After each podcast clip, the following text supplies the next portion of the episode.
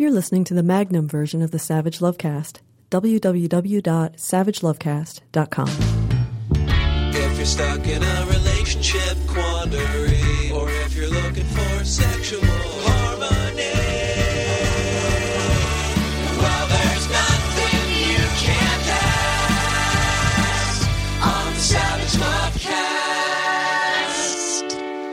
quick note before we open the show and I begin running my mouth, which is what I do here on the Savage Lovecast.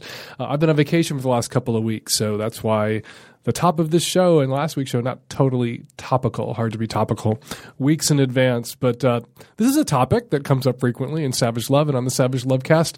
Straight guys who'll let gay guys blow them.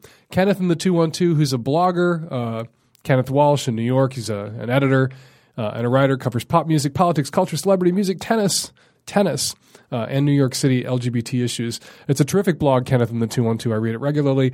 And uh, right before I left on vacation, he tossed up the Craigslist ad of the day straight looking for gay roommate, 28 Midtown East. And listen to this guy's ad. Straight guy here, 28, professional athletic masculine. Why I want a gay roommate? Because it works out to be a good arrangement if we're both totally cool about it. Things I like, there's a list. Things I like about having a gay roommate. You don't mind cleaning the place and picking up after us both, including our laundry. Two, usually pretty good cooks and don't mind cooking for straight guys. Three, pretty good decorators and make the place look good. Things I can give you. This is also a list. So it's not just one way. You're just not going to be cooking and cleaning for this guy. He's going to do for you too, gay roommate. Here are the things he can give you. Number one, being around a hot straight guy that walks around a lot in his boxer briefs. That he will give you. Two, long as you can keep it discreet and not get all possessive, my dick to suck a few times a week. Get really horny when I've been out drinking on weekends, he adds. Three, let you massage me after workouts. So, gay guys, what you're going to do for him is cook and clean and decorate. And what he's going to do for you is lay there while you suck him off or while you give him a massage and sometimes let you look at him when he walks around in his boxer briefs. There's more. There are other lists. Uh, the way it'll go split rent 60 40 with him actually paying more of the rent because he wants the bigger bedroom. Uh, and blah blah blah blah. Uh, Kenneth in the two one two put this up uh, on his blog, and people freaked out. I put it up on my blog, and people freaked out. And there's a lot of screaming and yelling about this guy's attitude, how entitled he was. People called him a jerk and an asshole. And I, I want to call him all those things too. And if you go to Kenneth in the 212, you will see a picture of this guy naked. And it is a body that, you know, you might want to massage every once in a while or look at every once in a while. And I really want to be mad at this guy too. And I would be mad at this guy too if it weren't for all the letters I get from kink guys who want just this sort of arrangement, who would love to be this guy's roommate, who would love to cook and clean and sexually service. This is very Dom Subby, this list. Uh, some hot, entitled, broy, masculine, asshole, straight dude. Uh, so it's a little hard for me to to hate this guy for putting this out there because there is a lid out there for his jar. There just is, and there's something kind of like revolution about this. This is the revolution. Straight guys who are so comfortable, so post homophobia that they can lay back, close their eyes, and think of England while they get a blowjob. That used to be really common. They used to be much more common before the modern gay rights movement came along. If you're the dude getting the blowjob, you may or may not be gay.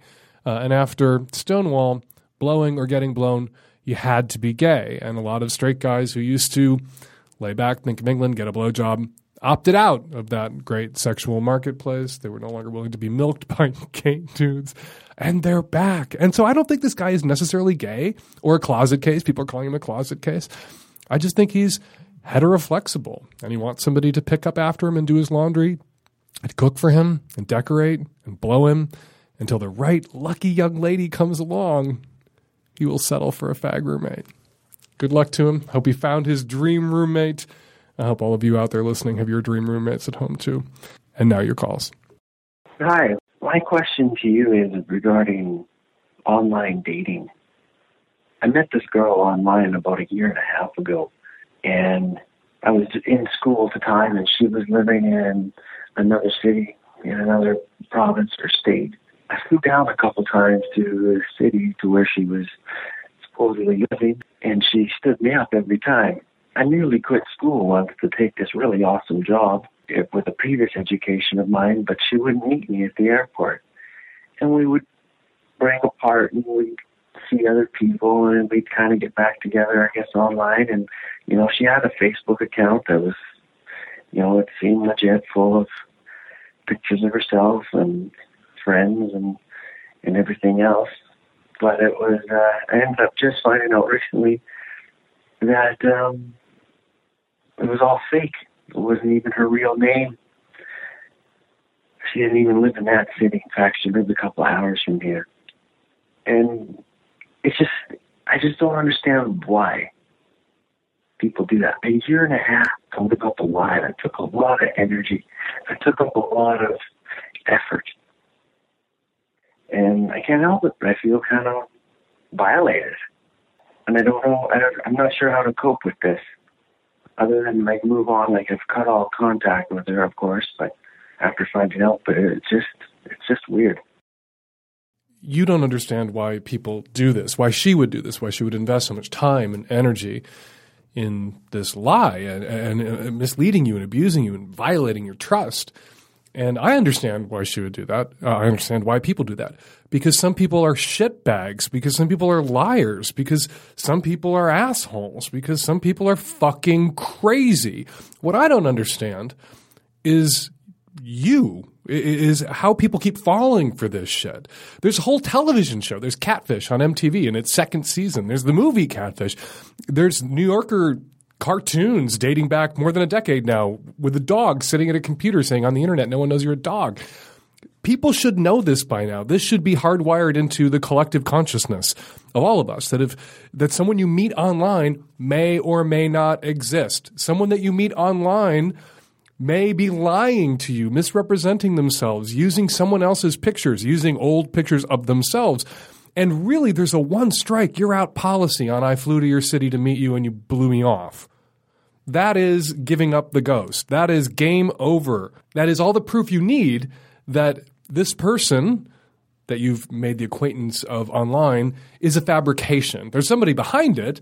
Something, someone out there exists. But the person that you thought you were interacting with, if they don't show up at the airport because they got in a car accident or their mom had cancer or suddenly they had to go in for chemo treatments or there was a meteor strike or what the fuck ever, they don't exist and you're being played and played with. That's why I, I get in trouble sometimes in my column. I realize more and more people meet online almost half of all new relationships, half of all marriages begin with an online meeting now. And that's great. A lot of people meet online, dating online, OK Cupid, all the dirty uh, hookup sites, all the mainstream one, Christian Mingle.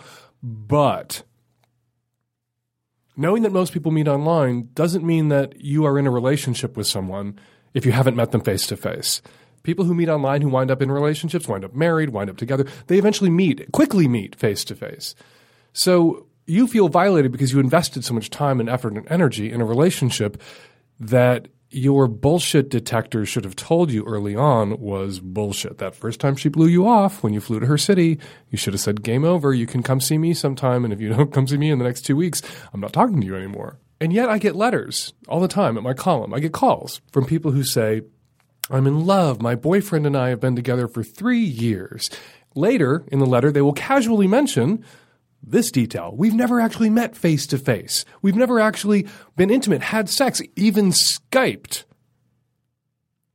And yet they want me to treat this as if it's a relationship and not a charade. So, yeah, what she was doing was inexcusable and shitty. But what you were doing, you need to take some responsibility for that. What you were doing. What you were doing was being kind of clueless and stupid.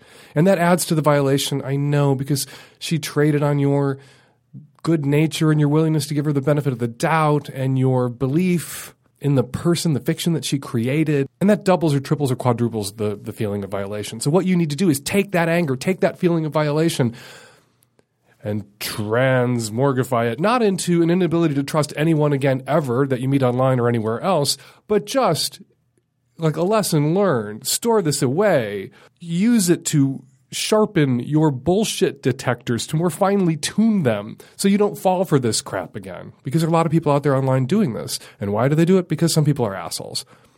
That's all you got to tell yourself. Some people are assholes. Why would she do that? Because she's a fucking asshole. Maybe she was dropped on her head when she was a kid. Maybe she is starved for affection in some crazy way. And this is the only way that she can find affection in the world is to present some false person to the world because she is personally so repulsive that no one could fall in love with her. So she believes. So she's told herself, who knows? We can theorize forever about her motives. All you got to tell yourself is she's a dumb fucking scumbag asshole. Go forth, be happy, meet other people online elsewhere. Just don't be so fucking naive insist on early face to face meetings with online relationships. Skype, if it's far apart. I mean, it's a beautiful thing about the internet. It brings people together who are on other sides of the planet. It, it's, it's a magic sorting hat that, where people can find that one person on earth whose kinks align with their very rare kink or politics or whatever else it might be. You can really reach out into the billions of people on the planet uh, and, and find that one person that maybe you're as close to a perfect match as two people get. That's a magic superpower of the internet. That comes with the dark power, black magic power of the internet, which allows people to lie to people pretty effectively and to toy with their emotions sadistically. And so, since we all know that, all of us are good and smart and not toying with people's emotions and not being sadistic or assholes on the internet, you gotta trust but verify. Trust that this person exists and then verify their fucking existence. Real names, Skype sessions, a meeting early on within the first three or four months. Hi, Dan. Um, my name is Dan, uh, living in Pennsylvania. I, my question is about finding a relationship. Uh, I'm 26 years old, and I have always been a monogamous type or monogamous monogamous minded person. I am gay, and I have had such a hard time finding a relationship because of the either the shallowness of gay men or the promiscuity of gay men. Um, you know, I mean, I don't, I don't think I'm an ugly guy, but you know, uh, things about my race or my weight will come up, and then uh, on the other hand, all the time, the only guys who seem to be interested in me are guys who want to have sex with me, but are not interested in dating. And I feel like I've spent the better part of my youth trying to figure out how, how do I make this happen for myself? How do I meet the person who is for me, or, or, or I don't know. The promiscuity of gay men. I know, I know. It's a thing. It's a real thing. It's a thing that exists. But a guy who wants to have sex with you, that's a good place to start. Uh, you know, there are guys out there who are only going to want to have sex with you, but there's a lot of guys in relationships, long term, stable, loving relationships, where the beginning felt like this guy just wants to have sex with me. It was just a sex thing. It was just a hookup. It was a one night stand. Um, I know a guy who's in a successful long term relationship that began with a one night stand. It's the guy whose voice you're listening to now. So it's a it's a bad dating and mating and relationship strategy to automatically reflexively disqualify anyone who expresses what appears to be initially an exclusively sexual interest in you because you can leverage that to something more if that guy is decent. Now, some people want to just have sex with people and they treat those people like fleshlights or dirty tube socks they picked up off the floor and not like human beings. Don't have sex with those guys. And it's pretty easy to tell those guys from otherwise decent guys who are just kind of into you and would like to get with you and then maybe they'd like to get with you again if that first getting was good. And if the second getting is as good as the first getting, maybe there'll be a third getting. And then pretty soon you're hanging out. And then pretty soon it's a relationship. That's how a lot of relationships, gay and straight, get off the ground because people were promiscuous, because they just jumped into bed with each other and then something else happened, more happened, something there was something else there in addition to just mutual sexual attraction. Yeah, there's a lot of shitty fucking guys out there, gay guys, uh, who say shitty things about race. You know, I have this, you know, I'm only into white dudes, just my preference, no Asians. We see these things on internet personal ads, and they're really horrible. And the guys who do that mostly are young gay guys. You're 26, guys your own age and younger. You're going to be exposed to more of that during your youth, during the years since you've come out, than you will be in the future. Here's my theory about why that is. Um, you know, gay people are, are randomly distributed throughout the population. And we all sort of clump up in these gay meccas, particularly when we're young, because we need to create a kind of critical mass, a large enough number that there's a viable dating scene. See some goddamn choices, right? So gay guys from all over the place, from small towns, from rural areas, from very non-diverse areas, from very white areas, pile into a Seattle, pile into a, a Chicago or a New York, and their attitudes about race and uh, in every respect, including uh, the interplay between race and attraction, have been shaped and sort of thoughtlessly so by an all-white culture. They have a lot of white privilege, as they might say at Smith or Barnard. And so they say thoughtless, shitty, racist things on their personal ads. And they say it a lot when they're young in their 20s. And then they get pushed back and they get pushed back. And then if they're living in a large, diverse place, hopefully they start meeting other people of other races and they realize that this is a shitty thing that they've been doing and they stop. By the time those guys are in their 30s, they've knocked it off. But by the time they're in their 30s, damage done. They said these shitty things. You and other gay men uh, who are not white have listened to them and been scarred by them. And by the time those guys who have been doing it in their 30s and they stop, there's a fresh crop who are doing it still. So it feels like this constant. It feels like this never gets better. It feels like it never stops. And actually, it does stop. Each wave of stupid white gay guys from very white suburbs and rural areas and exurbs, they get over it in time, but they've been replaced by new, stupid, young, gay white guys who are going to have to learn the same lessons and stop. And I'm confident it does stop. Uh, and there's some stats that back me up gay people, gay men, gay relationships are likelier to be interracial than any other relationships. Gay men are likelier to date outside their race than anybody else, straight, lesbian, bi, anybody. The stats back that up. If gay men were incurable, assholey racists all their life, I don't think that that would be true. We wouldn't see those interracial relationships. We always take, when it comes to straight people, we talk about interracial relationships, we take the growth in interracial relationships as a marker of progress on race in this country. Gay men, most interracial, most like gay men, most likely to have interracial relationships. There's progress on the race issue for gay men, and it's evident in that stat. But you're 26. You've been probably flirting with guys who are in their early 20s, probably started when you were in your teens and 18, 19 years old, at the time when stupid white guys are most likely to say shitty racist things on their personal ads and to the faces of African American, Asian, Hispanic, Middle Eastern guys that they meet out in bars and clubs. And on behalf of all the stupid white gay guys in the world, myself included, I apologize to you. The upside, of course, is you're 26 now. You're on the downward slope in your 20s, and this is going to get better. You're going to encounter less of this as you grow up, and the white guys out there around you grow up too. Hopefully, you're also open to dating non white guys like yourself, uh, from whom you will encounter very little of this. If you're not open to dating non-white guys like yourself, you are part of the problem, as they say. Uh, around weight, yeah, there's some guys who aren't into guys who are big. There's some guys who are into guys who are big. There's a whole movement. Uh, Bears and everybody else. There's it's certainly now a much better time to be a gay man of a sort of non-Adonis body type than at any other time in the past. Uh, sometimes when I listen to gay guys who are you know not Adonis types talking about the fact that it's very hard for them to date when they unpack it, what they mean is it's very hard for them to date Abercrombie and Fitch models. It's very hard for them to date porn stars because they are not porn stars themselves or Abercrombie and Fitch models themselves.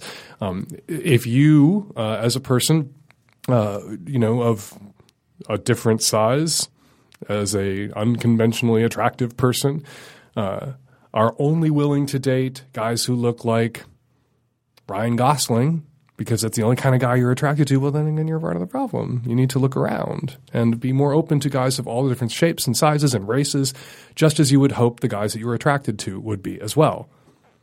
So you can be you can be the change you want to see in the world by broadening the base, broadening the numbers of different guys, types of guys that you're attracted to. If indeed, you know, I'm assuming here, if indeed your tastes are limited. But get out there. You're 26. It's going to get better. It's going to improve and it improves pretty rapidly, I think. My last bit of advice for you look around. You're frustrated, you're single, you would rather date, get to know somebody before you're intimate. There are lots of guys like you out there. They're not the guys who are tearing it up on Grindr. They're not the guys that the party swirls around in the gay bars. Look around the periphery. Look around the edges of the gay bar. Look around community organizations. Look around volunteer groups. Look around political organizations, arts groups. You will find other gay guys who are not the fast lane, tear it up, promiscuous, crazy, judging everybody only on their looks and whether they look good on their dick guys that can make gay life seem so commodified and impersonal and fleshlighty. But if you're standing in the gay bar only looking at the hottest guys on the dance floor dancing with their shirts off and wondering why they're not paying attention to you, and not looking to your left or your right at the other guys who are standing around the edges of the gay bar looking at the hottest guys in the bar who aren't paying attention to them, you are, again, not part of the problem, but you're not seeing the solution to your problem, which is to not look at the fast lane hottest guys on the planet, but to look to your left and to your right at the other guys, some of whom are pretty fucking hot and available and ready and willing to date and date you if you would only take your eyes for a moment off the porn stars on the dance floor.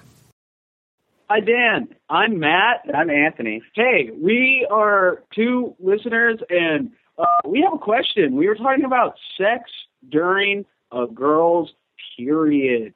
Um, we both have lovely ladies. Uh, yeah, we do. I and my lady personally do not uh, usually make love during this time. Um, we were talking about where these come from, or where this idea comes from. Whether it's society somehow convincing me not to have sex uh, during the period. Um, Yeah.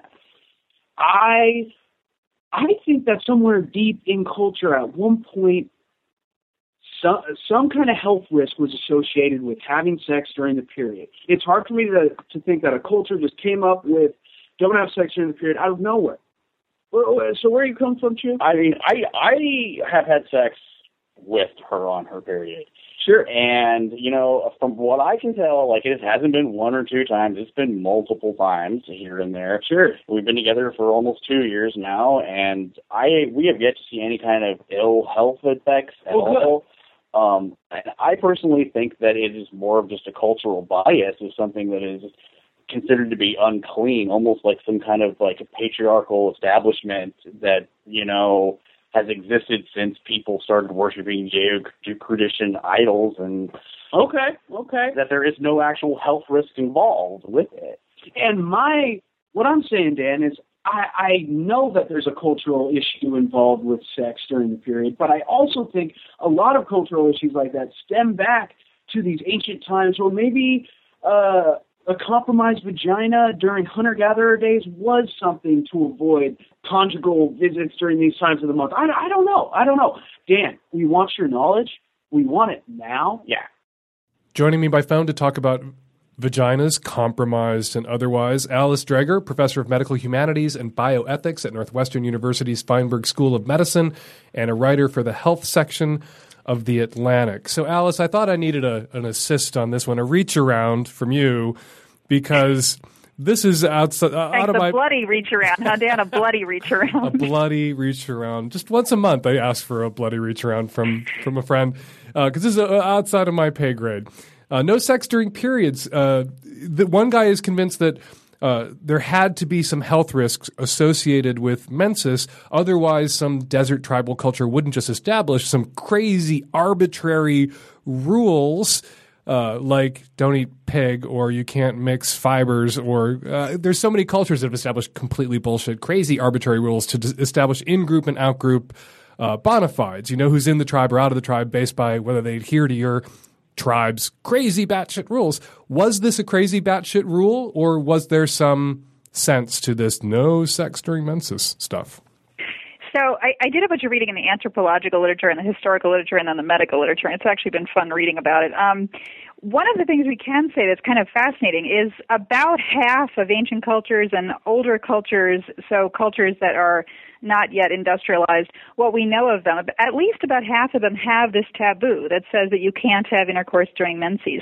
So that's kind of fascinating, and it would lead you to think, well, there must have been a reason. On the other hand, we always love to read back into stupid taboos modern day reasons. And, you know, there's no way for the people back then to have had a germ theory of disease. There's no way for them to have had a sophisticated understanding of menstruation. Mind you, it was only in the 19th century, only in the 1800s, where we really began to understand what the hell menstruation even was, that we figured out the menstrual cycle and figured out it was related to ovulation very clearly and that sort of thing. Wait, wait, So wait, wait. I- what did they think it was before? Like a, a special monthly Well, paper they- cut that women got? What were they?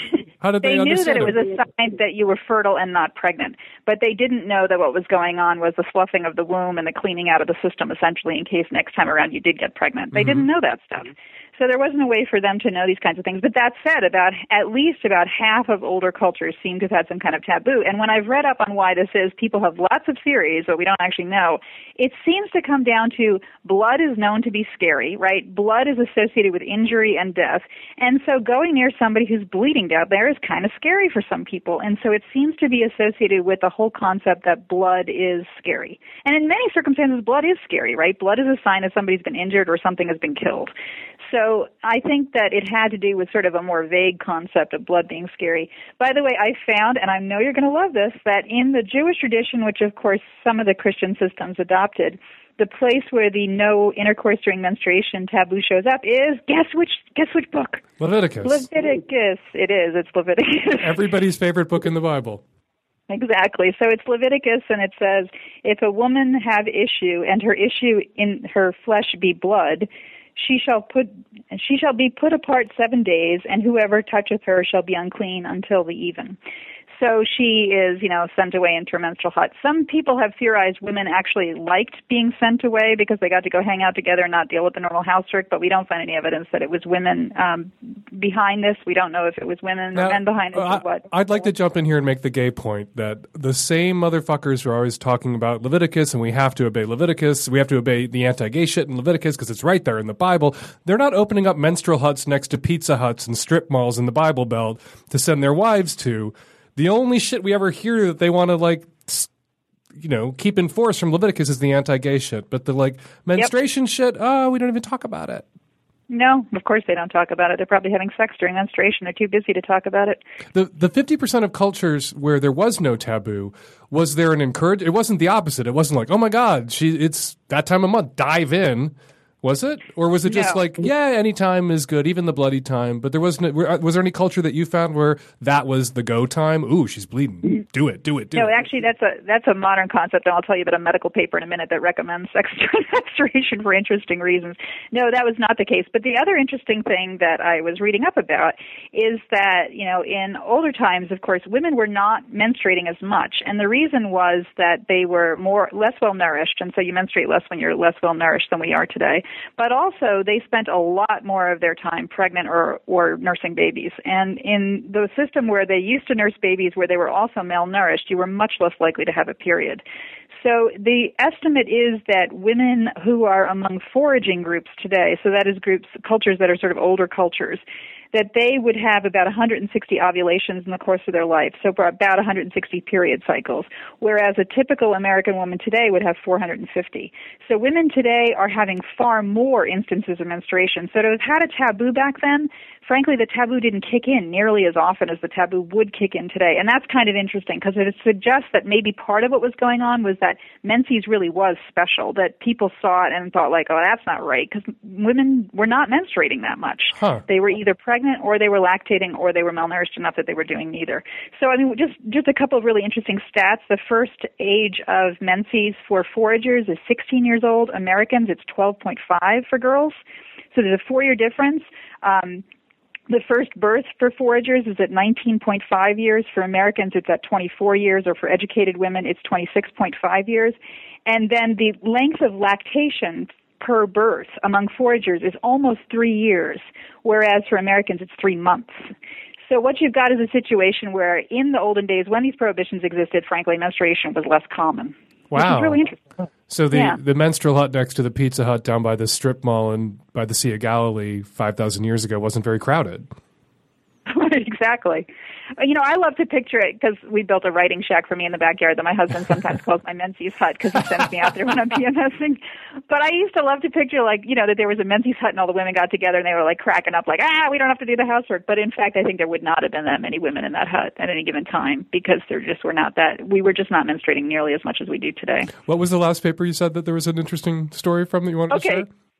So I went into the medical literature, and basically, we don't know a lot about safety of intercourse during menses. Although there is some data from Africa that indicates higher rates of transmission of HIV if you have sex during intercourse.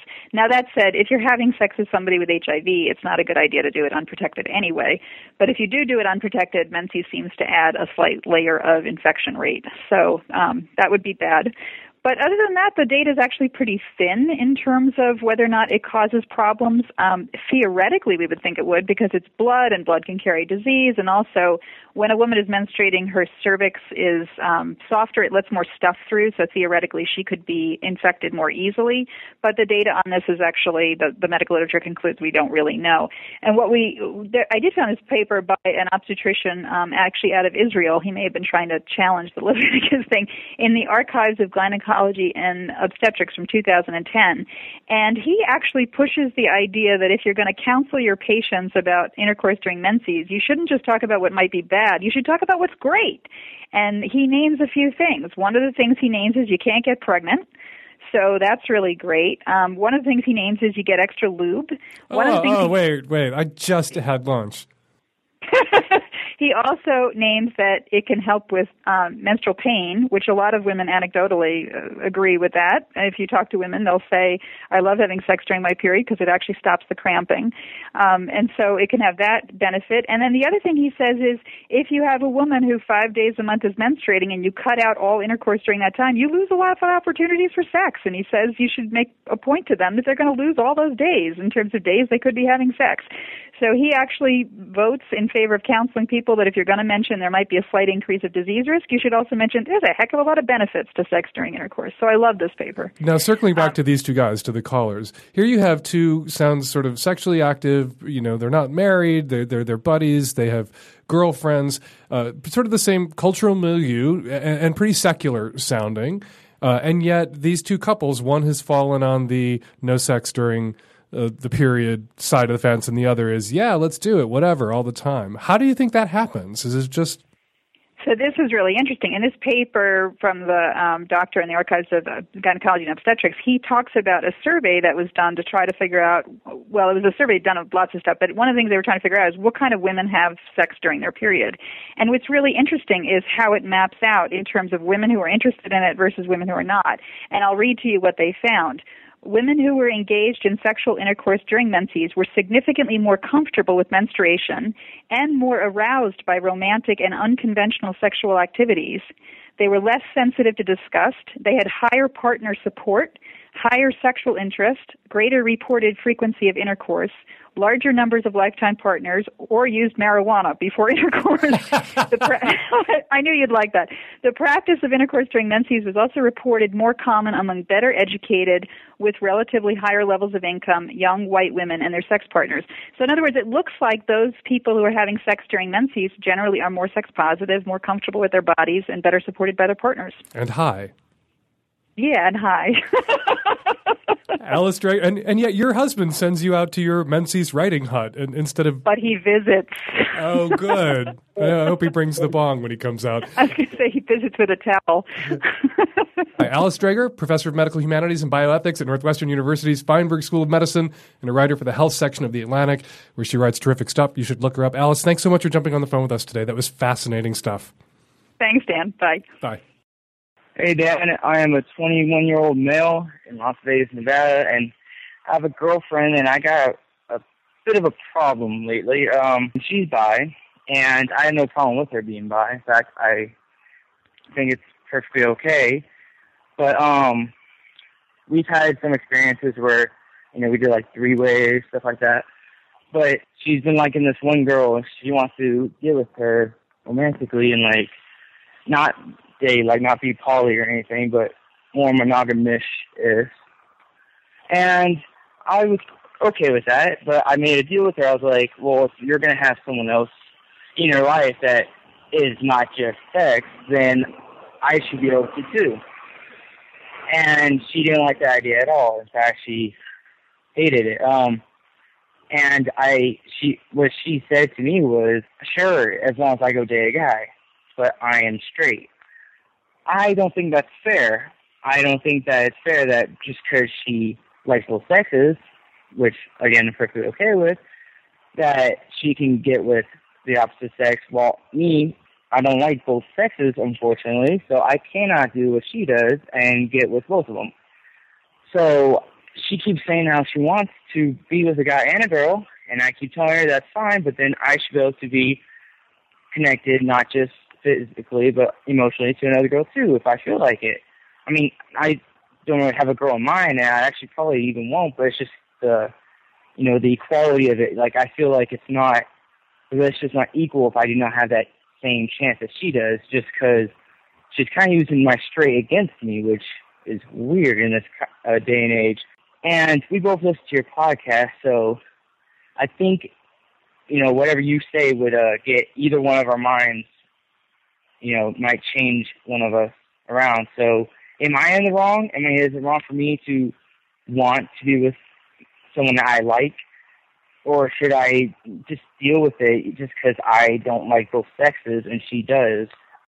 So the deal is she gets to sleep with people she wants to sleep with, and you get to sleep with people you don't.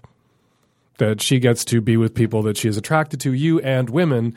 And to be fair, you get to be with people that you're attracted to her and people that you are not attracted to, dudes. Uh, bullshit. It's amazing. Th- this comes up a lot. I've heard this before. You are not the only straight guy out there with a bisexual girlfriend who wants permission to sleep with and date and even have relationships with women. Uh, and then when the guy responds with, okay, if we're going to have an open relationship, I'd like to sleep with other women too, who then is told that no, no, no, no, it's not going to work that way. Uh, I get to sleep with, I'm with you, you're the man I'm with, I'm the woman you're with, you get to sleep with other men. It's just bullshit. It's about people. Remember, we hear usually, frequently, from bisexual supremacists that uh, they're attracted to people, not genitals. They don't see gender, they just love people. And it's amazing how quickly, uh, for some bisexuals, uh, people become gendered when their partner wants the same permission to have sex outside the relationship that they've demanded for themselves. Stand your ground. I have a very good friend who uh, had to stand his ground with his bisexual girlfriend when she started sleeping with other women and having relationships with other women. And he said, okay, we're in an open relationship. And she did exactly what your girlfriend is doing. Yes, we are in an open relationship. You can sleep with men. Uh, and he had to say, mm, no, I am going to sleep with other people that I find attractive too. Because that's the license you've given her. She is sleeping with other people that she finds attractive. Women, you should have the same right to sleep with other people that you find attractive as well. I'm a 35 year old lesbian living in a conservative part of the East Coast. I've been out to my family for about 15 years. While that's had its rocky moments, they've mostly been welcoming to my girlfriends. Just a few years ago, my two younger sisters, both straight, married within six months of one another. Mom would take days off from work to go to so many of their wedding appointments, driving a few hours one way just to do stuff like meet with a caterer or a florist. She was beside herself and heavily involved in both of their weddings. And despite their proximity to one another time wise, my parents gave them each a relatively generous budget, working hard to make the experiences equally magical for them both. They both had traditional weddings with catered receptions and honeymoon trips flash forward to me. I'm engaged and I have been since November. My parents didn't even ask me about our wedding plans until months after the engagement, and then only because my sister told my mother my feelings were hurt that she hadn't. The solution was to throw a little money at us. Less than a quarter of the wedding budget that my sisters had, but it's less the money and more the fact that mom couldn't wait to throw a baby shower for my sister, yet basically told me I could arrange my own bridal shower and just let her know what it costs and they would pay for it if it were cheap enough. My venue and my caterer for the party were a 20 minute drive for her, and she expressed zero interest in coming along. My entire wedding, which is a trip that is simultaneously our honeymoon, since we have to go have it out of state as same sex marriage isn't legal here, cost less than the budget they gave either one of my sisters, but their suggestion to us was, guess you'll just have to scale it back and do whatever you can afford. We were going away for the bare minimum number of days required to file in person, wait for our license, and be married. My mother said she would like to be there for my ceremony, but that is this November, and she's made no travel arrangements to actually come. I don't want my parents' money, but the way that they are using it shows how different this is for them than my sister's weddings. So after staying up all night the other night, agonizing over how to tell her, I took my fiance and sisters and friends' advice and calmly, honestly told my mother how her lack of interest and involvement in my wedding was making me feel. I told her we were canceling our shower, which was more a gathering here for friends before we went away, and we would like our ceremony out of state to be a private one. We're just going to a town hall in front of a justice of the peace, simple and intimate, and there is a part of me that wants that just for us. And another part of me that feels if people don't really support us, it's not fair of them to show up and demand our attention for one of the days of our brief honeymoon. And I know that if they came, it would be all about us entertaining them because they came such a long way, going out to dinner with them, etc. If they had showed more excitement and interest, I might feel differently. Well, I was very careful to let mom know how much I wanted her love and her support more than her money. Her reaction to my honesty was sarcasm, cruel and childish.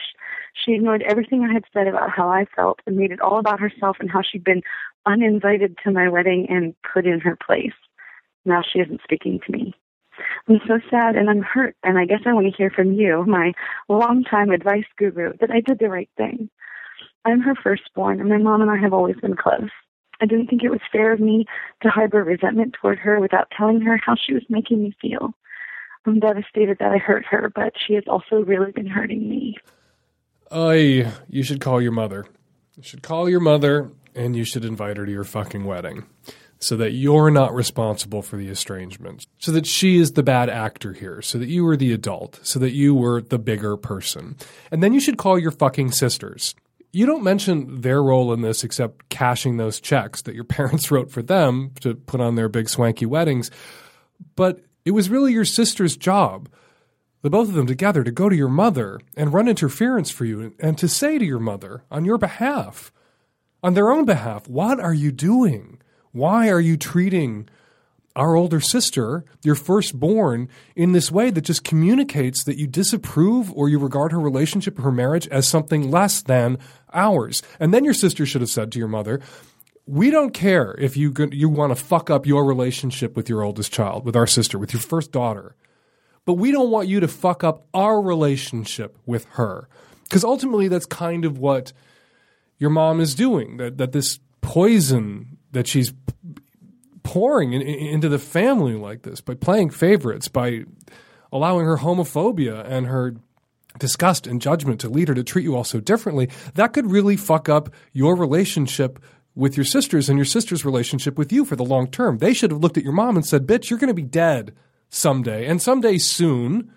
And it's going to be the three of us left here together. And you doing this sort of thing can lead to estrangements between siblings that are lifelong and really damaging. Knock it the fuck off, cough up the fucking money, and treat us all equally. It was your sister's job to jump in then and run interference. That said,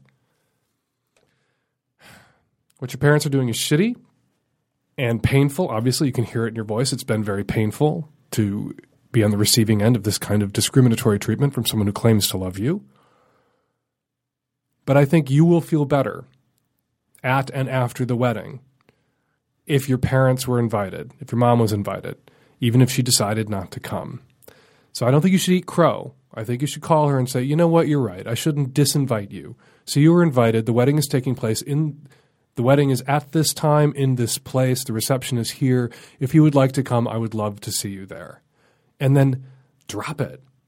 And if she comes, you don't have to fucking entertain her. You don't have to take her around. It's your wedding, and you can spend time and spend the day seeing the people that you want to see. And it won't revolve around your mother. And your mother can't demand that it revolve around her. Parents who write big fat checks get to make weddings for their children revolve around themselves. And they get to dictate terms about flowers and catering and all that bullshit. Your mom can't dictate anything to you. Where you go afterwards, where you go on your honeymoon, uh, how soon you leave the reception. It's your day. And you don't have to negotiate its shape or duration or the details with your mom since she's not writing you a check. But I think you'll feel better in the long run if you invited her, even if she didn't come, because then you it's not you disinviting your mother and barring your mother from your wedding. Then if your mother doesn't come, it's her own shit. And everyone can see who and what at that moment stinks. And it wasn't you, and it isn't you. And I would give your sisters a call. I really would, and say, you know, this is a moment I really needed your support. This is a moment an ongoing moment when I need your support. I need you to run interference with mom. I need you to talk to mom about what she's doing to me and what she's doing to us and why she's doing it. Because maybe you two speaking to her and speaking up for me will help open her eyes. Come on, sisters. Mom's going to be dead soon, and it's just going to be the three of us. Let's be the three fucking musketeers about this. Uh, and hopefully they will jump in and help you out here, as they should. Hi, Dan. I kind of have a question of confirmation, I guess. When I was a kid, before I'd ever had any sort of sexual experience, I would let my family's dog lick my genitals and uh, not naked. I guess I had underwear on, uh, which I think makes it better. I don't know, but um, I'm just trying to find out if that's uh, if I'm a for having done that a few times, or uh, if you know that anybody else has ever done that before. Um, I've it's my kind of dark secret. I've only ever told my husband, and I didn't tell him until we had been together for probably eight years. So I'm just wondering if you think that that is something that other people do, have done, or if uh, um, I am going to hell for this. The Kinsey reports, the very famous Kinsey reports, found that the percentage of people who said that they've had sex with animals at some point in their lives was 8% for men and 3.6% for women, and that the closer you got to farms, the higher those numbers went. Now, there were prison populations included in Kinsey's figures, and people thought that might be skewed and artificially raised because of those prison populations. But when they did studies later, uh, the Kinsey Institute, um, and took the prison population figures out, they found the numbers were pretty similar 8 ish percent of men, 3.6 ish percent of women had sex with animals. But it doesn't sound like you had sex with animals. You said you were a kid. Uh, and you allowed the family pet to lick your genitals through your underwear. That sounds like the equivalent of the sort of pre-pubescent, pre-sexual child humping the pillow or humping the banister or enjoying riding that horse for reasons that maybe the boy kids didn't enjoy riding the horse so much for. And that's quasi creepy, squicky, innocent sexual experimentation. It's just that instead of your mom coming around the corner and finding you humping away at the banister because you realized as you slid down the banister that that felt pretty good, and so you stayed at the bottom of the banister and started to grind. Um, you found that the dog who liked to lick things liked to lick you, and when he licked you in a particular place, you liked it particularly. Doesn't make you a freak. That's pretty common. Uh, it's also pretty common to realize that it's pretty squicky and people just generally don't talk about it, which then can make people who've done it feel like they must be the only ones on earth. And it's not that you are the only one on earth uh, who allowed the family pet to lick them in a place that they wouldn't allow the family pet to lick them in now and wouldn't want the family pet licking their own kids in. It just means that uh, you haven't Googled it. Because if you Google it, you'll find a lot of stories like yours. If you Google it, uh, you'll find animation of stories like yours. I don't recommend you click those links, but those are out there. Your experience is indeed common and normal ish and kind of natural, uh, as is your um, shyness, uh, embarrassment uh, about it. Also normal, also natural. So, nothing wrong with you as long as it's not going on today. As long as you are not smearing peanut butter all over yourself and uh, waiting for the neighborhood dogs to come by the house. You're fine, just fine. Hi, Dan. I'm a straight male from Arizona, and I want to say I love your podcast. You're doing a great job for everyone. Um, I have a two part question. So, I met a, a woman at a bar about two weeks ago. We hit it off immediately. I thought she was interesting and then we immediately, on her cue, fucked. And we did it. and I'll own this, and it sucks because I'm freaked out now. Without any birth control, I did. I did. You know, she asked me if I knew what the pull-out method was, and I was like, "Are you serious?" I'm almost, I'm almost thirty. Anyway, so um, yeah, that's what happened, and it's been happening since, pretty much on a regular basis. But here's where the real shit comes into uh, view. I went over to her house shortly thereafter. It was wretched. It was like just filthy. Um, shit, I, I even saw a couple of baby cockroaches, and Um, just disgusting. Now, upon my telling her that, she did clean up the place. Next time I was over there, it was pretty clean, and she actually does cleaning services for a living. So anyway, and I pretty much let her know. Well, I should say this. She told me she loved me after the first night, and that she wanted to be with me. My first question is why why would somebody do that? What's what's going on in their head that they? I mean, and she sounds like she's got that high pitch, like oh yeah, I love you, blah blah blah, kind of voice, and I don't really know. And I was I, do, I was just like okay, I I didn't know how to respond. Second thing, she has a three year old, four year old actually son, and and that's what freaked me out the most.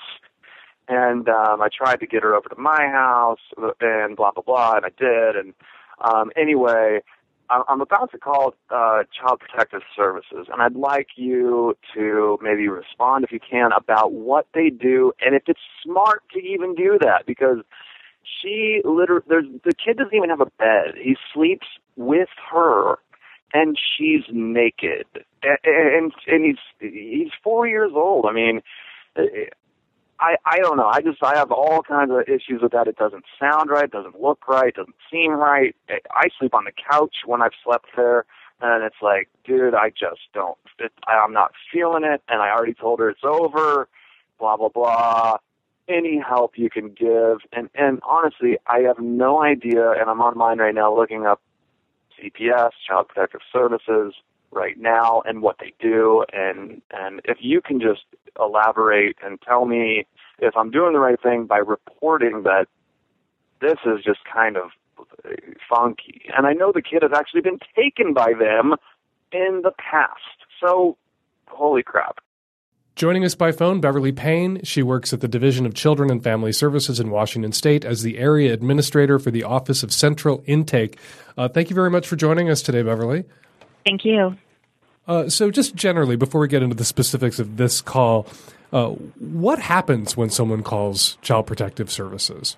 Well, uh, an intake social worker will ask a lot of questions and uh, provide some consultation, uh, depending on you know on what you know what the issues are. Um, I think that a lot of people are um, maybe embarrassed or unsure about whether to call us with concerns. And we just really want to reassure people that we're here to think things out together um, and provide as much consultation as we can. So we don't expect anybody to be an expert on knowing when to call or whether they should call. We we want to actually um, you know help you um, provide that information to us, and, and we can make that determination about what to do from there. So when should people call? I think anytime they have concerns about the welfare or safety of a child, I I think that they need to trust the concern and trust their own instincts about that. And um, and like I said, it doesn't mean that something is necessarily going to happen. We have laws uh, that guide what we can and can't do. And could, could you give an example or two of of what you can respond to and what you can't respond to? Certainly, physical injuries to a child uh, that are non-accidental in nature broken bones or uh, you know bruising that lasts more than um, or you know marks that last more than 24 hours. Um, a child that is unattended, unsupervised, a young child um, that is uh, in danger because they don't have any kind of supervision. Mm-hmm. Those are the kinds of things that we can respond to. But it's not you know, some people seem to think, uh, vindictive people seem to think that it's as simple as, you know, you can press a button, you can call CPS, and they're just going to jump down the throat of a neighbor or someone you don't like or someone you disapprove of. And that's not the case. There has to be objective. Uh, the, the, the case has to meet with some objective criteria and standards about when and you, you will or will not intervene. Correct? That's true. The, the law is very specific um, in the definition of when we can intervene. So there are people on both sides of that issue. Some people think that you know they wish we would intervene more often, and and then there are people that think we intervene too often. Um, but we really have to make our best determination in our interpretation of the laws. Well, one issue that comes up a lot is that the people who are most likely to know when a child is in danger or a child isn't being taken care of, isn't being looked after, is being harmed, are people who are close to that family, friends, relatives neighbors, and, who may hesitate to call because they they, don't want uh, the person that they're reporting to know that they were reported by that friend, that neighbor, that coworker, uh, that relative. Can people make anonymous calls? And will people's anonymity be protected if they report somebody who's failing their child or abusing their child? Yes. So uh, somebody can ask for anonymity. Um, we do encourage people to provide us with contact information because we may need to get a hold of them later to, to help you know to help assist in gathering additional information if it goes to a CPS investigation. Um, but they can certainly request confidentiality, and our agency would do everything we can to protect that. We can't guarantee it always in certain uh, legal proceedings, but we would do everything we could to protect that, and certainly during the investigation. Um, and sometimes, uh, depending on the context of the information, the the uh, person who's being investigated may make a guess uh, and say, you know, accuse somebody, and so they think our agency has told them. And in fact, we we we are very careful about safeguarding that information. Okay, let's talk about this case uh, just quickly. All we've got from this caller is the house is filthy and the kid sleeps in the same bed with his mother and the mother's naked. Does that rise to the level of a CPS intervention? I would say uh, that first of all, I, I, wanted to recognize your caller for caring enough about this child to ask some tough questions and to bring this to light. Um, and I would encourage him, if he hasn't already, to contact CPS. Um, I I can't speak to the specifics of this, you know, this particular scenario and whether or not it would screen in for an investigation. For one thing, there is a history here that. Uh, I, I would want to know more about what happened in the past and mm. why this child was removed before, and maybe things are getting worse again. But that would certainly raise the level of risk. It just, you know, having a couple of cockroaches and, you know, a filthy house, I would have to ask a lot more questions. You know, what does filthy mean? What what dirt means to me and what it means to somebody else might be very different. So I would want a lot more specific information, and that's the kind of thing that the intake worker would be asking about the mm-hmm. being um naked the child sleeping naked with his mom well you know he's five um it's you know it raises some red flags. It's it's, it's some people might be concerned about that. Maybe it's a matter of educating the mom about boundaries. Um maybe it's about helping her with some resources to get a bed for him. Um, you know, there are a lot of things that need to be looked at, but I do think that, um, especially given that he'd been removed in the past, that the welfare agency would want to know about the current situation. And it never hurts to perhaps call CPS. And if you're really seriously concerned, if you're thinking about call C- calling CPS, would you urge people then to call CPS? Because that doesn't mean Absolutely. CPS will necessarily intervene. But if you have worries, if you have concerns, you can suss it out, talk it out with somebody at CPS. And then if an intervention is necessary, if that professional thinks it's necessary, it'll happen. Absolutely. Yes. Please call us. We're, um, we very much want to, uh, you know, as I said, be consultants and, and help you through the process. Beverly Payne works at the Division of Children and Family Services in Washington State as the area administrator for the Office of Central Intake. Thank you very much for helping me field this question, Beverly. I wouldn't have been able to do it on my own. Thank you, Dan. Hi, Dan, and the Tech Savvy at Risk Youth. My partner and I just got back from a trip, and we decided we'd kind of be interested in playing around with our house sitter and her boyfriend of a few months. She's due to sit for us again in a few weeks, and we're curious about what your thoughts are about how to approach them.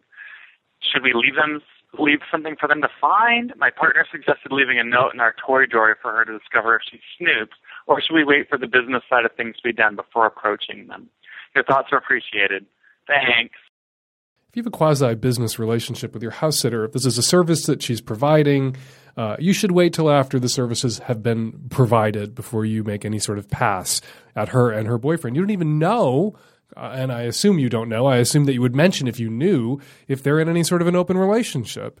Uh, if they're not, you don't want to give swingers and people in open relationships a worse rap uh, than than swingers and people in open relationships already have by just leaping on couples indiscriminately who may or may not be interested in outside sexual contact, as the phrase goes. So here's what you do you get the house sitting done. Let her come and house sit. If you want to leave the toys out or, you know, if you assume that she's snooping, as I assume all house suitors do, she'll know that you guys are kind of sexually adventurous. That'll be in her head, and then establish a social relationship with them. Tell them you'd love to have them over for dinner sometime. Tell them you'd like to hang out sometime. Maybe go grab drinks sometime. Uh, and then see how that goes. And if they are sort of flirty, receptive, into it, hanging out with you guys, at that point, you make the pass. Uh, but just the second round of house sitting duties and leaving very special notes for them, that's just fucking creepy. Sorry, that's creepy. See them socially, hang out, see what kind of vibe you get, and then make the decision about whether a pass would be welcomed. Hi, Dan. I'm calling on behalf of all hairy boys, and I suppose hairy girls too. I was wondering about Brazilians and men getting them and the horrified look on the poor Polish woman's face when I stick my hairy butt crack and nut sack in hers. And um, maybe if you have any experience with this, or if you have any hairy friends or berry friends with any experience with this, um, what is the etiquette for getting a Brazilian? I've never had one, and I really want one, um, but I'm just shy, and I, I don't know how to go about it. So, Carly Keaton, you're a professional waxer at the Wax on Spa here in Seattle, Yes. Washington. Um, hairy boys, what do they need to know? What's the etiquette? You're a really hairy dude. You're going to stick your ass in the air. You're going to get a wax. What's the etiquette? So if we're talking male Brazilian, the etiquette is when you call, you need to find a place that is going to say, this is what we do, Mm-hmm. meaning wax on. you don't want to go to a place where, you need to go to a place where it's already uncomfortable to get the service done in general, I think, for a lot of men. Mhm. So you want to make sure you go to a place where they know exactly what they're doing and you don't have to feel like you're violating some woman that's waxing you while you're being waxed. Uh huh. That's what I think. So So, so you should call and make sure that waxing is what they do, or primarily what they do, and that they do men, because not all spas, not all waxing salons do men. Absolutely. I mean, I think when you go to a regular spa, sometimes you get an esthetician that maybe does a couple Brazilians a week, if even. Mhm. And I think it's really important, you know, to go to a place where they know exactly what they're doing. And you can tell on the phone, you know, you want to call and you can tell right away if they're like, this is what we do. You don't want someone that's like, yeah, we can do that, you Mhm. know. But the, the guy shouldn't Yeah. be shy about you know spreading his legs and making what area ever area of his body he wishes to have waxed available to the waxer. He says, "I don't have any experience with this, but the Polish woman doing the waxing, she does, or the woman doing the waxing uh, at a waxing salon, she has experience with it. You don't have to be shy about being naked in front of that person, right?" Absolutely not. You should no. You do not need to be shy at all. To us, it's skin and hair. It's very. It feels very, very like a medical setting. I mean, we we do it all day, every day. I mean, I've been doing it for five years. The spa's been around for fifteen years. I mean, you should not be nervous. But do you get it? Do you get the sense though when people come in for that first waxing that they are nervous? I I get- the sense a lot on the phone. People will call and they will definitely beat around the bush, and I'll just have to flat out, you know, they'll say they want a wax, and then we go through the steps of what kind of wax, and then I Mhm. realize what they're asking for, and I just say it. And I think that makes them feel comfortable. And I try to use everyday language about it. I, I'm not, you know, it's not. We're not conservative about anything. So And waxing positive expressions like beat around the bush. yes, exactly. Uh, now we, I I keep saying, what's the etiquette? And I keep hoping you're going to say, good personal hygiene comes high on that list at some point. I mean, that's all you really got to do. All you really got to bring besides money to, to pay is a clean body, right? No one wants to wax some dirty guy. No, and it's funny because men usually show up the most clean of any. I think because they're just Really? they're just I think they're terrified that they're just going to violate some some woman that doesn't want to be doing that, and that's not the case at all. And so, but we do provide, you know, a, a, I think any spa should have things like baby wipes. I mean, we give you about ten opportunities to get yourself as clean as possible. So yes. And finally, tipping is appreciated, correct? There's the fee that goes to the store, and then there's your waxer standing there who, like your hairdresser or your waiter, that person is a person you tip. Absolutely. People are sometimes anxious about tipping because they don't know in different circumstances, different kinds of service providers, what an appropriate tip is. What is the appropriate tip, percentage wise, or or a, or a number for a waxer? Well, having been a bartender, waitress, everything, every service, you know, aspect of the service industry, I would say that 20% is great. And then if you feel like more, you know, whatever you feel, but 20% I would say is the standard. And Definitely don't leave it on the bed. I've had that happen. Maybe just tip at the counter. Yeah, leaving it on the bed makes it feel a little sex workery, correct? Uh, yes, it does. And are there waxing pervs out there? There's pervs in every every you know there are pervs after every service professional on the world. There are people who have foot fetishes who go to shoe stores. There are people who have dentistry fetishes. We've heard from them who make appointments at the dentist that they don't need. Are there people who come in for waxings who are a little too excited about it? You know, normally that's just a phone call that I get, and because I have to be professional, I'll I'll go through the motions, and then you'll realize what you know that maybe you might try to get them to not make an appointment. But usually, the people that get in here on the bed, I, I've never honestly, I've never had somebody somebody gross me out, do anything, say anything weird. If somebody is offensive, it's usually just a gut feeling that you get, like, eh, I might not rebook that person. Okay, well, it's good to know. I'm glad that there aren't waxing pervs out there ruining your day. No. There doesn't. They they usually don't make it into the spa. They usually make themselves known before they can even get on the bed. Carly Keaton, a professional waxer here in Seattle at the Wax On Spa. Thank you so much for sharing your expertise with us today. Thank you so much. Hi, Dan. Um, I'm a long-time listener, and I finally have a question. I'm a 20-year-old bisexual college girl, and last month I was taken to the psych ward for suicidal ideation. Bummer, I know. I was admitted to the ER and transferred to a behavioral health unit 40 minutes away via ambulance. And the EMT who sat in the back with me was kind of my dream man. We had tons of things in common, and there may have been some mutual eye fucking, even though I wasn't wearing makeup and I was in a hospital gown. Anyway, he has a really distinctive name, and I found him on Facebook.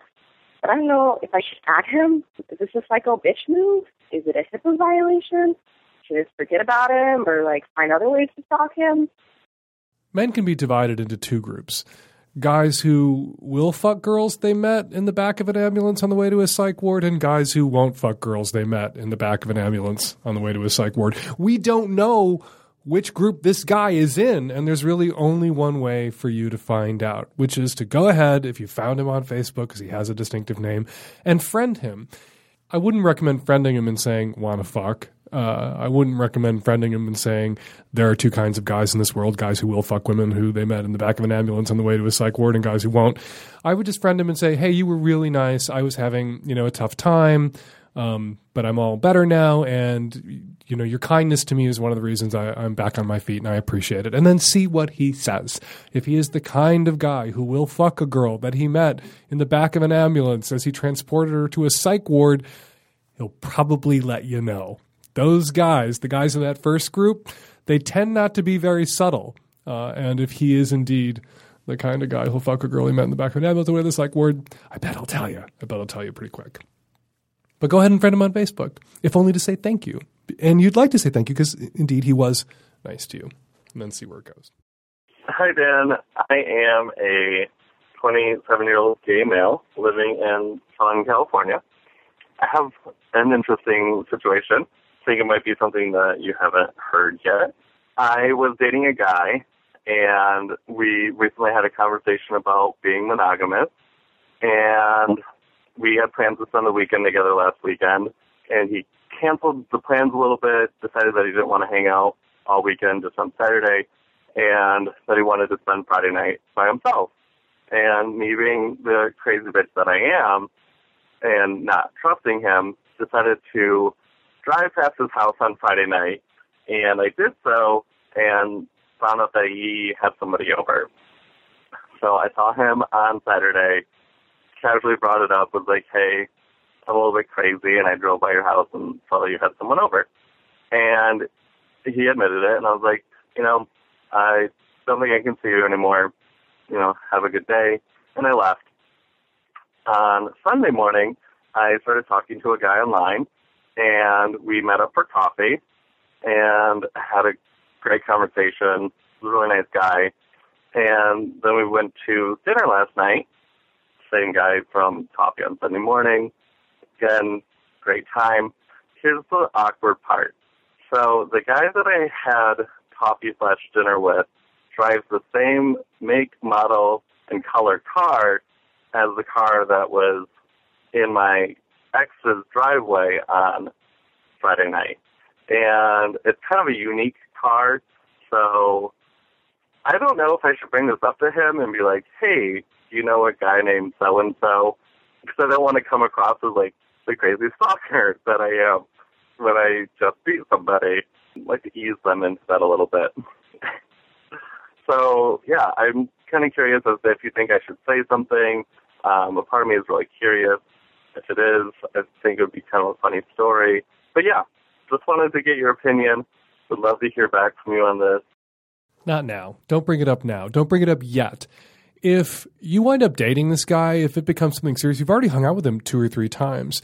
Um, if down the road you two are in a more serious relationship, perhaps a romantically, if not sexually exclusive relationship, this would be a funny thing to unpack then. Now, if you bring it up, you're going to seem a little bit like a crazy stalker. If after some time has passed and you prove to him that you're a relationship material and you're not crazy, mentioning that, you know, here's something funny. My last boyfriend, the boyfriend before you, the guy I'm glad I'm rid of because otherwise I wouldn't be with you. We wouldn't have this great thing.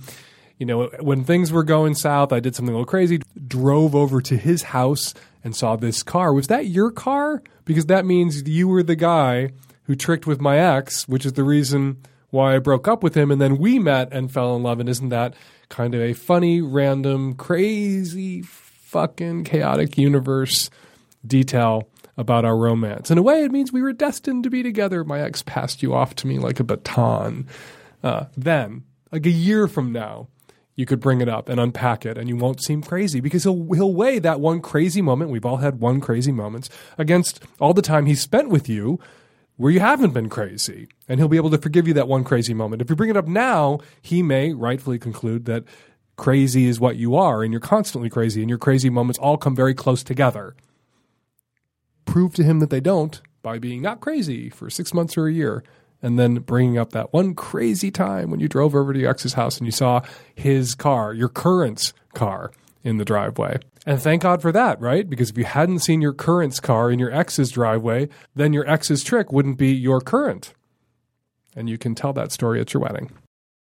Hi, Dan. I just wanted to call after hearing the uh, caller called in about his wife having rheumatoid arthritis and him sort of seeking permission to to cheat without talking to her first. And uh, I just wanted to present sort of a counter viewpoint. Um, I have the actual same condition and some of the same issues in my marriage, although it's not, it sounds like as severe as what that caller is going through. But regarding the guilt that she feels, she feels a lot of guilt about not being able to satisfy him sexually, and it's possible, and this would be, I think, up to a caller to figure out, but it's possible that she could feel some relief from knowing that he's getting his needs met, and it might alleviate some of that guilt. And so it, it's possible that it could be good for him to discuss it with her. Hey, Dan. This is a response to episode 354 about the abuser, the dickbag guy, the 40 year old guy that's dating the 19 year old girl. So he's super duper irrational jealous, and I agree with you on that part. The reason he's super duper irrational jealous about the gay friends is because his attachment style is what's called anxious. And what happens with someone who is more anxious on the attachment spectrum is they become jealous a lot quicker because when their primary partner is not away or not accessible or not engaged, they tend to get triggered and they freak out. And the way that they start behaving is often, uh, like you identified, irrational, crazy jealousy, uh, dickbag, etc. But what they need is not to get dumped. Uh, what they need is for somebody who's going to work with them to calm their irrational fears. So what the person who is willing to, to use your term, pay the price of admission to be with an anxious, what they need to do is be available, be accessible to the other person, work towards listening when a concern or a fear or some irrational jealousy pops up, and then continue to share with them the fact that they're present, the fact that they're not going anywhere, the fact that they have nothing to worry about. And over time, and this can happen even over just a short few month period, that person is less likely to get triggered. Hi, Dan. I'm calling in response to the college student uh, dating a 40 something uh, year old guy who is jealous of her uh, gay friends. I'm calling to tell uh, her that you are absolutely right she should dump this controlling jerk. I was in a similar situation. I was with a guy for uh, nearly seven years, and uh, my ex was 11 years older than me, and he had issues with me having friends. He had issues with me spending too much time with my friends, and he had issues with me having any gay friends. My ex at the time had serious control issues, and I think your boyfriend does too. However, I wasn't able to realize it at the time because I was too young, and you are too. So dump the jerk and enjoy whatever it is that 19 year olds do. And we're going to leave it there. 206 201 2720 is the number here at the podcast. If you'd like to record a question or comment for a future Savage Lovecast, give us a buzz 206 201 2720. As ever, a big thank you to all the Savage Lovecast Magnum subscribers out there. We would appreciate it. Also, if you took a moment to go to the iTunes store and review the Savage Lovecast Magnum. Thank you all so much. 206 201 2720. That's the number. Follow me on Twitter at Fake Dan Savage. Buy my new book, American Savage, in bookstores now. The Savage Lovecast is produced every week by Nancy Hartunian and me and the tech savvy at risk youth and Nancy. We will all be back at you next week with another installment of the Savage Lovecast. Thanks for downloading.